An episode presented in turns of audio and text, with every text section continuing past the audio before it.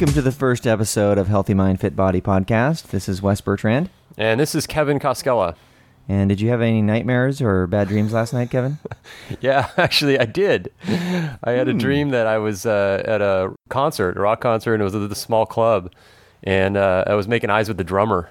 It was a female. And they ended up going on break, and then she came over to me. We were talking for about 2 minutes, and then she asked for my number.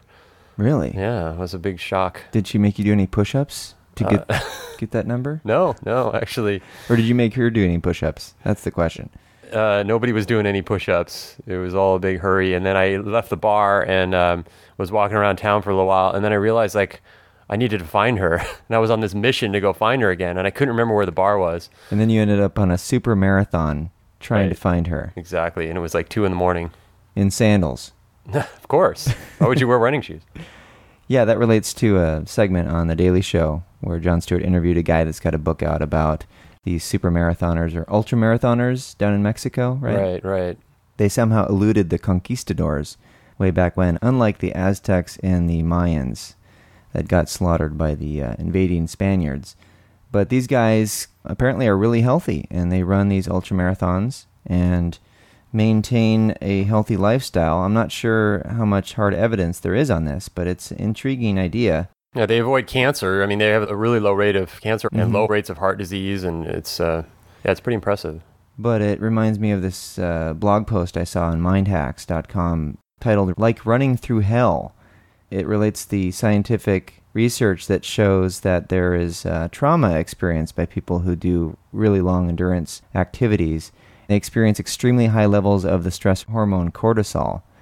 And apparently these psychologists noted that the cortisol levels recorded just 30 minutes after a marathon have been found to be similar to those in soldiers during military training and interrogation, rape victims just after the attack, severe burn injury patients, and first-time parachute jumpers.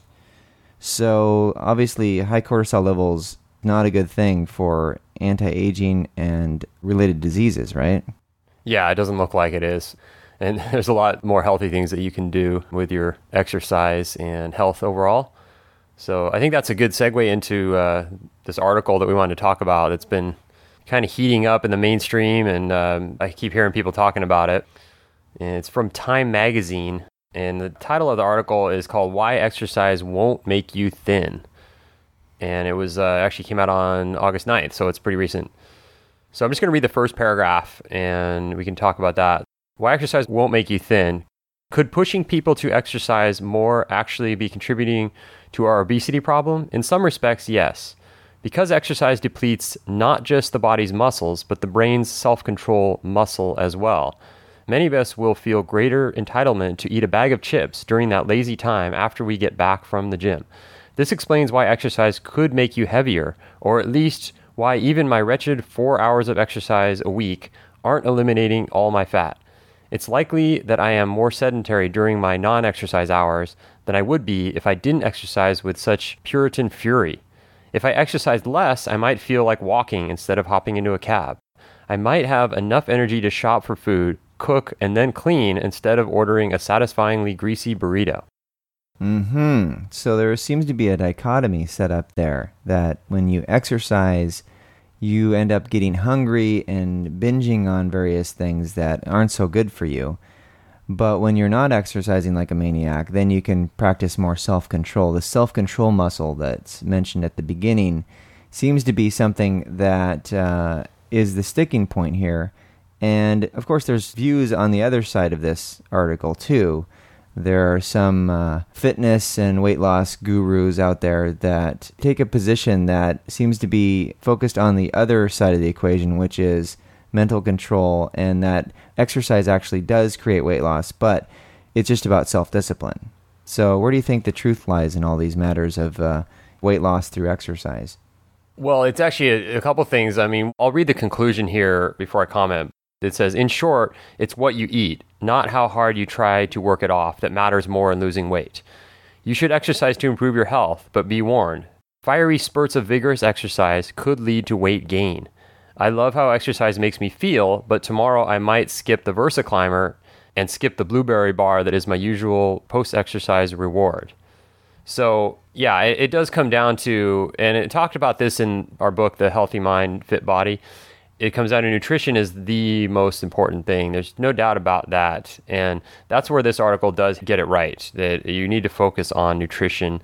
You know, the idea that exercise is bad is not really true either, but they do give a lot of evidence to support the fact that if you just are sticking with exercise alone and kind of ignoring your nutrition or really not concentrating on your nutrition, you're missing a lot of it. And then it comes down to the other side of it is the psychology. You can actually exercise and lose weight and eat a really bad high-carb diet, but how long is that going to last? Yeah, it's not going to be the healthy route to take. And again, this is the dominant myth. That's why we want to start out this first podcast of Healthy Mind, Fit Body, talking about weight loss through exercise and what the evidence shows on both sides, because some people will forward a notion opposite of what Time here has said, that if you exercise rigorously and you stick to a proper diet, whatever their proper diet is supposed to be, then you will lose weight. And it seems like that is reflected in the National Weight Control Registry did a report in 2008, and they said that the people that were able to keep the pounds off were the ones that were in the highest exercise group. So that's obviously a sample of people that are mentally disciplined as well as physically fit. But are there other ways to maintain your weight loss and to actually initiate weight loss? And this is where a new way of looking at nutrition comes in, because most people are saying to eat the high-carb, low-fat diet or something resembling the traditional diet of the food pyramid and now my pyramid. And it basically locks a large segment of the population into these weight loss issues because they are unable to effectively deal with the carbohydrates that they're eating. Even if there are these good, complex carbohydrates that people are saying they should eat, and what it does is it results in a lot more insulin secretion, and that results in fat increase and keeping the fat locked into those cells as long as you've got that insulin in your blood. I know this because I'm type 1 diabetic, so I inject insulin every day, and I know exactly how much insulin goes in and is required from the carbs that I eat. And I can see direct results if I pump more insulin in me, because that is a storage hormone. It stores the excess glucose as fat. Now, the excess glucose, of course, is coming from the intake of carbohydrates, and most of these weight loss and fitness gurus will say, you just need to exercise more. You need to change this equation of calories in, calories out to make up for that deficit of exercise from the excess calories.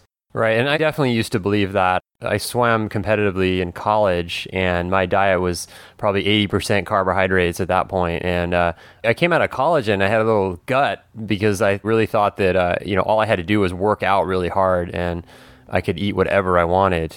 But that really doesn't last very long. Most people, when they get out of their 20s, they pretty much have to start really looking at their diet, or they're going to gain weight. And so what that comes down to, a lot of it also is addictions to carbohydrates. And I would say that most people in general are addicted to carbohydrates, wouldn't you?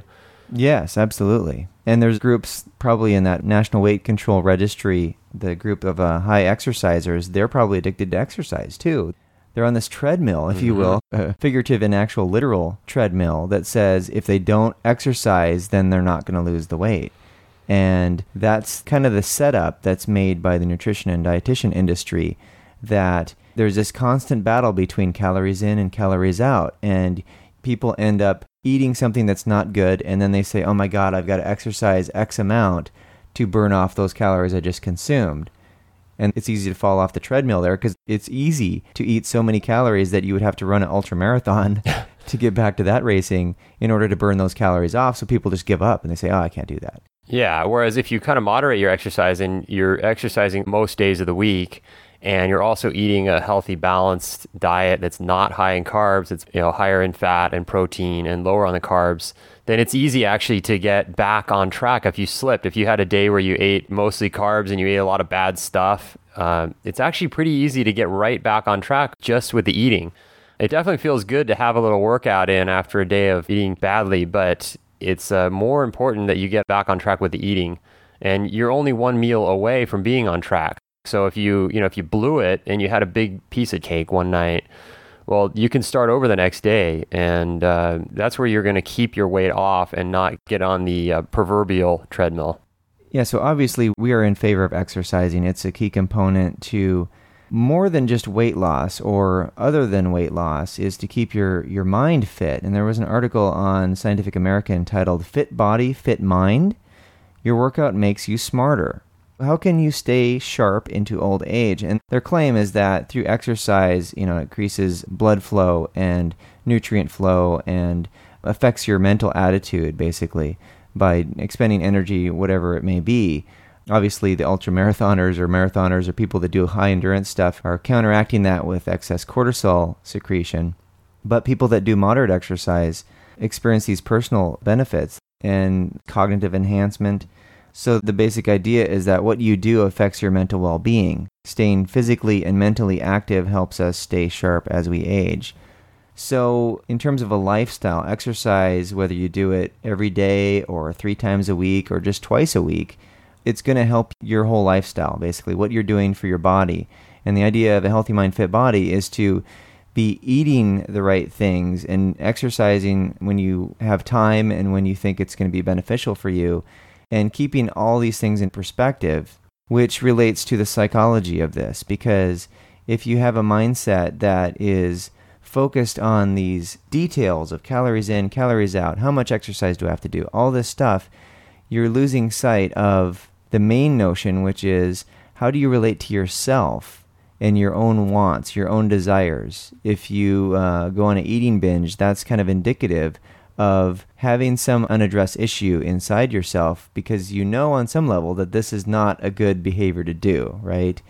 Mm-hmm. But people are doing it for a variety of reasons, and those are emotional reasons. And in order to understand those emotions, you really have to introspect. And that's one of the main purposes we wrote the book, Healthy Mind, Fit Body, because you're unable to really resolve all those emotional issues if you don't introspect, if you don't look at, from a psychotherapeutic point of view, if you will, all those issues that can reach back through into childhood, actually, when people learn how to eat certain things or don't eat certain things and develop certain habits, they have a hard time overcoming, essentially.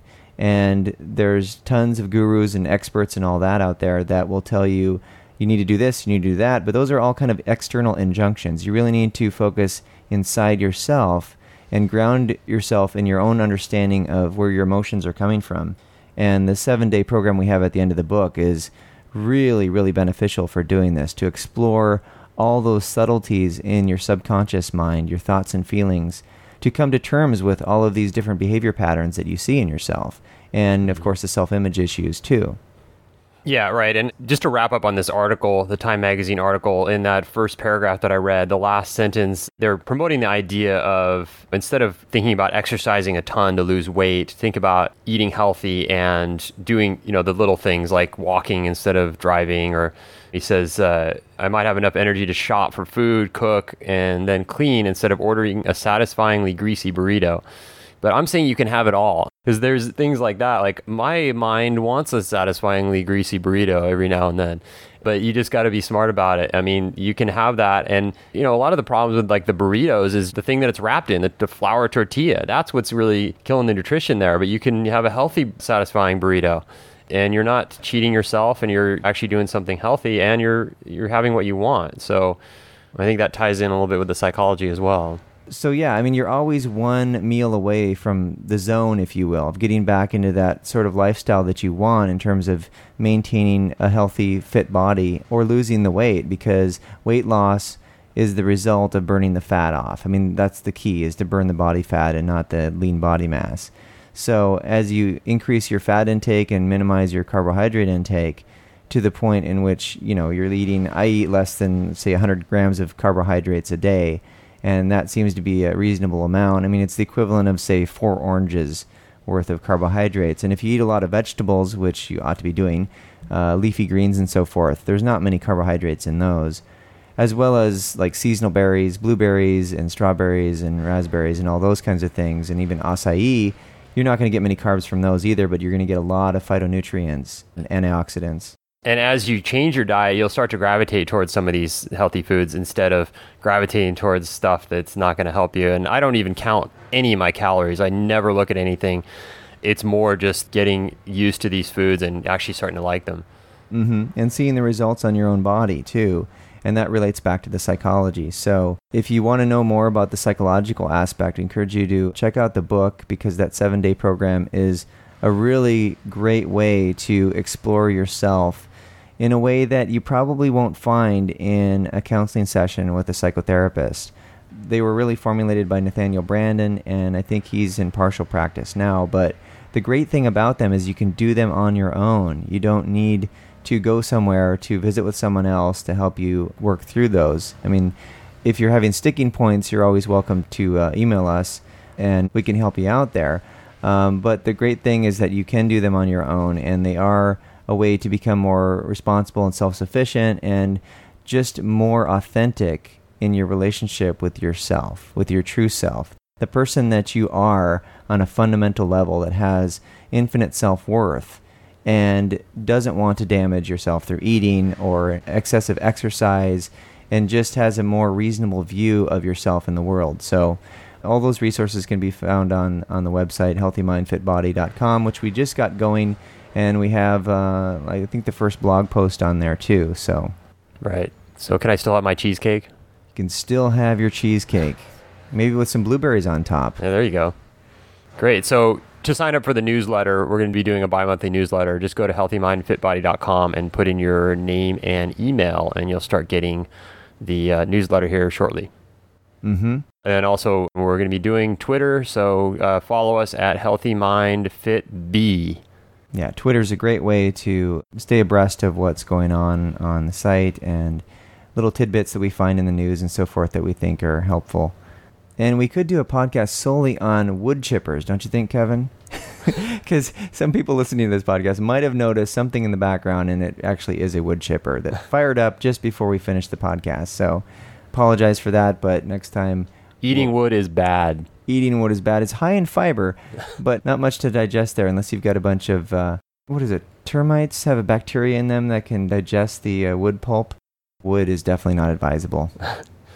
So when you visit HealthyMindFitBody.com, there's a bonus audio that we did explaining the 3 pillars that you can get from the sign-in form on the homepage there. And basically, this podcast is going to be covering those 3 pillars. So we encourage you to go back and get that audio and listen to that, because those are the 3 principles: proper nutrition, psychological understanding, and motivation as the 3 aspects to a healthy mind, fit body.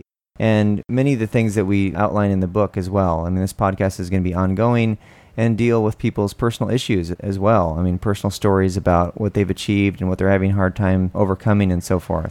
And that's the gist of this show.